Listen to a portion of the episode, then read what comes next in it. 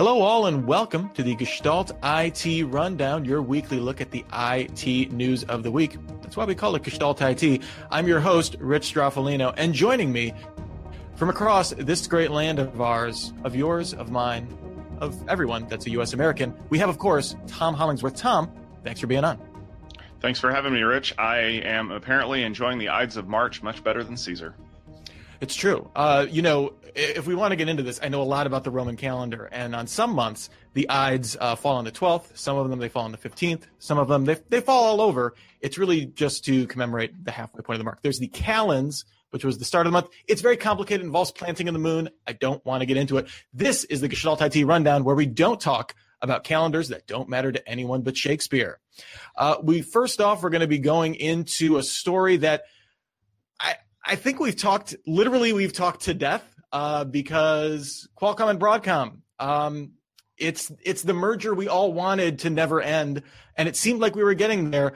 Uh, unfortunately, for Broadcom's interests at least, uh, President Trump had enough of it and uh, released an order basically saying that for national security reasons, uh, Broadcom could not acquire Qualcomm. The the background to this is that the understanding was that the 5G market uh, would be uh, would have ceded control over to Chinese interests, uh, with uh, Broadcom not really taking as much of an interest in 5G standards as Qualcomm would, and that would uh, you know imperil uh, information infrastructure going forward.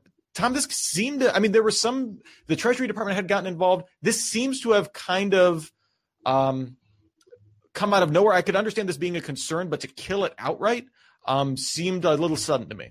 Yeah, there was there was rumblings that that Broadcom was trying to do another kind of end run around some of the CFIUS stuff. Um, just for those of you who don't know, CFIUS is the uh, Committee for Investigating Foreign Investments in the U.S. Um, was going to oversee when Broadcom brought Brocade, and the way that they got around it is they said, "Oh, well, we'll move our headquarters to um, to Silicon Valley." And they actually ended up incorporating in Delaware with their headquarters being in Silicon Valley. And and they stood on stage with the president and said hey we're we're investing in the US which was evidently good enough for fiber channel but not good enough for 5G because uh, Broadcom even accelerated their boards uh, or the decision to move the headquarters. They were trying to get into the US 2 days before the Qualcomm board uh, elections. And CFIUS released a statement saying that they think that this is bad for national security and the president just said, enough is enough. I'm done with this. Okay. So now what? Because believe it or not, um, I know you're going to laugh at this with the stock market. Brocade stock bounced and Qualcomm stock didn't because somebody was unhappy that they weren't going to get cashed out when Brocade did their takeover. I'm sorry, not Brocade, well, Broadcom. Really, what's What's really interesting to me is is a couple of different things. One is, you know, the the government getting involved, not just saying that you know this i can understand almost from a monopoly perspective right? That happens all the time right? That's the reason uh, sprint and t-mobile didn't get together right? It would it would create an uncompetitive landscape monopoly too much or i'm sorry uh, at&t right was going to buy t-mobile whatever. There was going to be too much consolidation in, in the in the telecom market. That to some degree i understand from competitive reasons but this is it's there's a little bit more of a 3d chess going on right? Because it wasn't that Qualcomm was going to get out of the 5G, uh, you know, out of the 5G market. It was that the intention of Broadcom was not to take it quite as seriously to their core business as Qualcomm, which therefore would open the door, you know, to that. And then and then some of the other stipulations that I thought were very interesting was that all of the board members that Broadcom had kind of set up to sit on uh, Qualcomm's board um, can't stand for election at all, which seems to very much get involved with corporate, like the government getting involved with corporate governance. I mean, theoretically, the reason uh, these people were standing for there is because they were they had purchased major shares uh, of of Qualcomm. They have an interest in Qualcomm outside of necessarily their ties to Broadcom. It, it just seems very heavy handed um, overall in terms of uh, of a regulation and again not it's it's not like a direct thing of you know they're going to immediately kill this if they buy it. I'm also surprised we didn't see more talk of you know of, of broadcom maybe throwing out we'll spin off you know certain assets and create you know a, a jointly owned company that will be uh, you know entirely independent or something like that to to try and get this going. But you know maybe they're they announced that they're officially done uh, with this idea which which which seems weird to me um, and uh, you know it, it, appears to be dead for all intents and purposes, which got really weird for a second because right before this came out, there was some talk that Intel was going to buy Broadcom or was looking to buy Broadcom in what would have been an, another order of magnitude larger acquisition than this already gargantuan acquisition. So some really weird stuff going on uh, in in the wake of the death of this of this merger. Yeah, and I'm going to be interested to see if Intel continues to to pursue that, or if Intel turns around and tries to buy Qualcomm, which is totally a thing that could happen. Of course, we know how Qualcomm feels about that, but I'd be interested to see, you know, whether or not the U.S. or Chinese um, weigh in on Intel buying Broadcom because you know that could kind of give you an indication of where they feel like their their headquarters really exists versus where it's physically located. So, yeah, where the where the taxes are going temporarily for five minutes. Um, yeah, it, well, th- and I think that would cause all sorts of problem because that would be a real consolidation of the modem market, and I think you would see a lot of U.S. companies uh, not wanting to see that kind of consolidation if Intel were to go after Broadcom. Um, yeah. But in more in more positive, um, but perhaps just as hardware related news, Tom, it's Pi Day. I got my Raspberry Pi. It's in a case. Um, it's a security camera so you can't really see the goodness of it. Uh, but it's Pi Day. Uh, it's an arbitrary day for Europeans. It doesn't make any sense because 14.3 doesn't really mean anything. Um, but to celebrate, the Raspberry Pi Foundation released uh, the Raspberry Pi 3B Plus.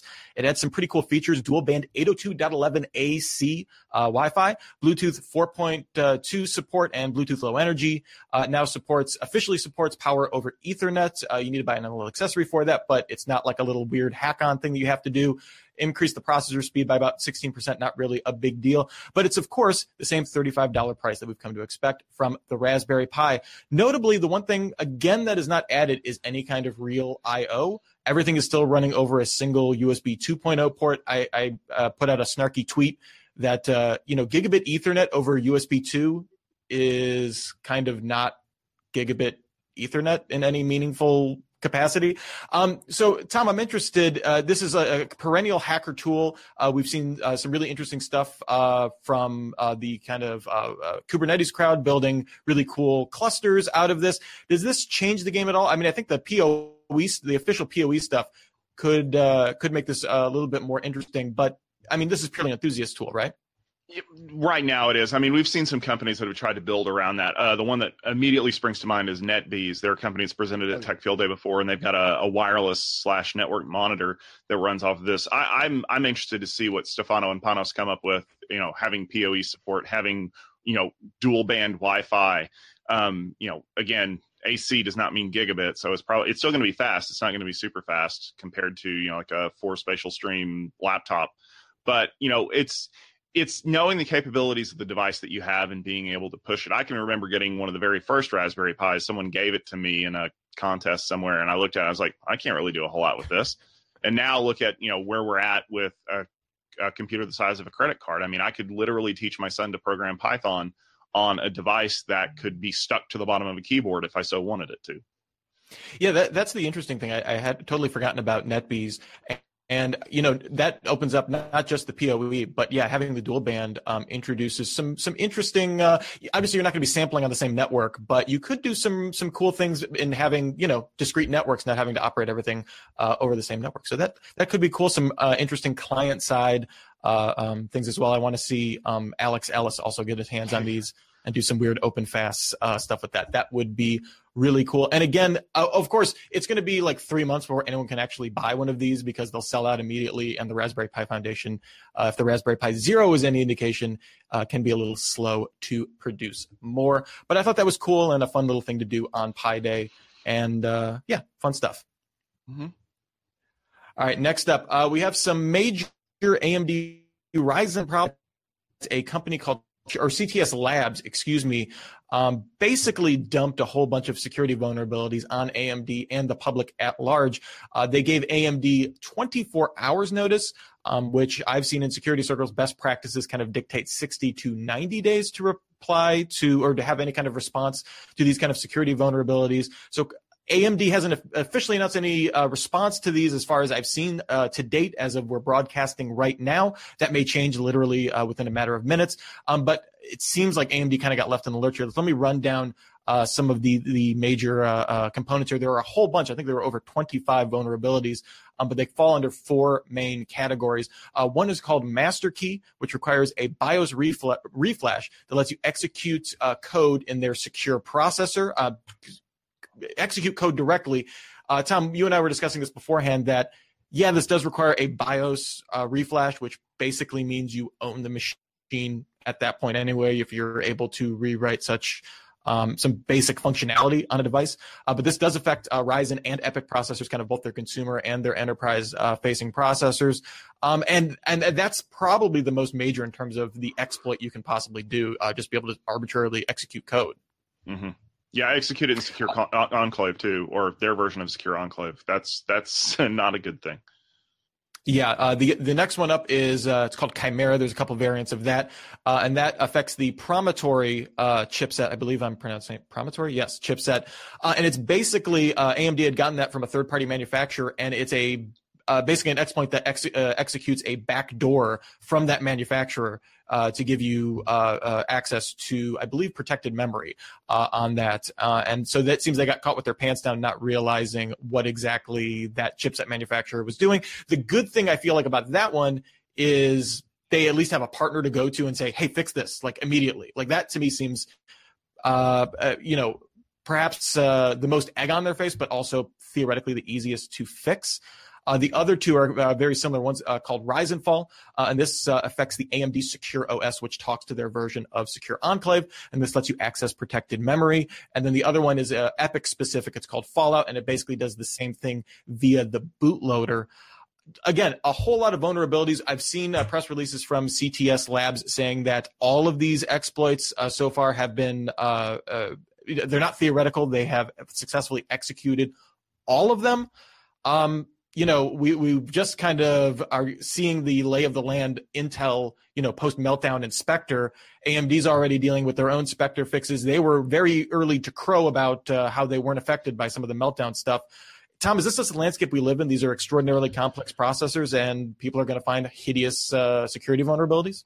Pretty much, they've built so much stuff into the processors now that there's no telling the the avenues you can get into. Plus, with all the security stuff that they're trying to build in in the back end, the secure enclaves, the secure processing unit stuff, it, it's just a big tempting target. I mean, I'm I'm going to have to go all the way back to the '90s um, to quote one of my favorite movies, Hackers RISC architecture is going to change everything. Well, at this point, I think we need to get back to a little more simple processing units and find ways to kind of secure what we're working on. Because if we don't, we're going to find ourselves constantly under attack by, you know, these security researchers in some cases, and in some cases, not security researchers doing things they're not supposed to be doing. Just, you know, either they're trying to collect a bug bounty or they're trying to embarrass somebody. Yeah, I have seen that. Um, it, it's interesting. You know, we hear a lot about scale out in terms of uh, of storage and in, in, terms of like raw compute capacity, maybe. Uh, but the idea of using scale as a security measure of, sim- you know, uh, being able to distribute more things over simpler processors as a theoretical uh, a way of securing these kind of things where you can you know you can own the uh, the data path's the wrong word but you can own kind of the route to the processor a little bit more and not have uh, like you said, these incredibly complex processors. But I, I, feel like that's a that's a generational shift. I mean, that's not something that you know we can turn to, you know, even over the course of years.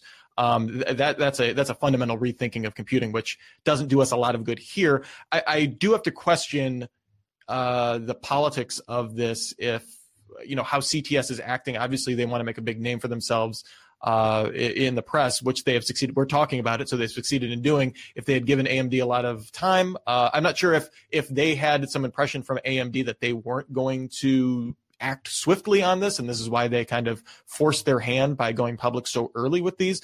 Uh, but that does make me question their motivations as well. Mm-hmm.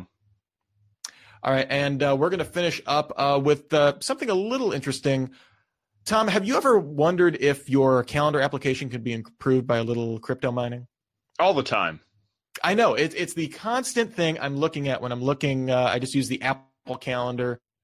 Uh, but Calendar 2, which is a fairly popular uh, calendaring app, recently introduced new features that let you get their premium features, not by paying a monthly fee or a one time unlock uh, license or something like that. Instead, opting into crypto mining uh, and it seems like a number of consumers were taking them up on this.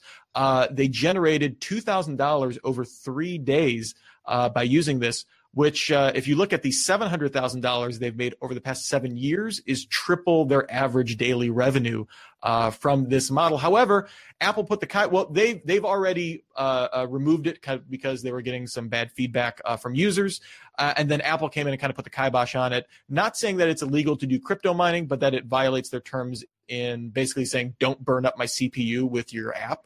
And so they were saying from power management perspective, uh, this wasn't feasible. But Tom, I'm curious what you think. Uh, crypto mining in your calendar is is this just someone reaching for a fad, or I mean, they they made legit money and more money per day than they had over the past seven years. We've we've already seen this with with uh, using crypto mining to replace uh, web ads. It's it's the not it's a hot new craze. Everybody wants to go mine for Bitcoin or Ethereum or whatever the next Dogecoin is going to be. Um, it's in theory it works out. And i mean this was not some kind of shady we're going to sneak this in thing. It, i saw the, the the screenshot from calendar 2 and it was very blatant. It said unlock all of our features for free by agreeing to be a crypto miner. Now what happened is is that the library that they borrowed and i forget the name of the company who uses it i think it was like digikey or something um, they didn't implement it properly. And so what was happening was is yeah the calendar was spiking cpus to like 85 90% of their utilization which if anybody who has a Mac out there knows, that basically turns your fans on. That's when you know you've hit max processor utilization. And so that people were saying our Mac is sluggish. We can't use it like we used to. What's going on? That's when they started doing the investigation. But realistically speaking, you know, $18 to unlock the calendar. Oh, that's too much. Free if I agree to let you do crypto mining for a little bit. Okay, fine. So maybe the solution to this problem is not let me do crypto mining on your calendar forever Maybe it's let me do crypto mining for a week.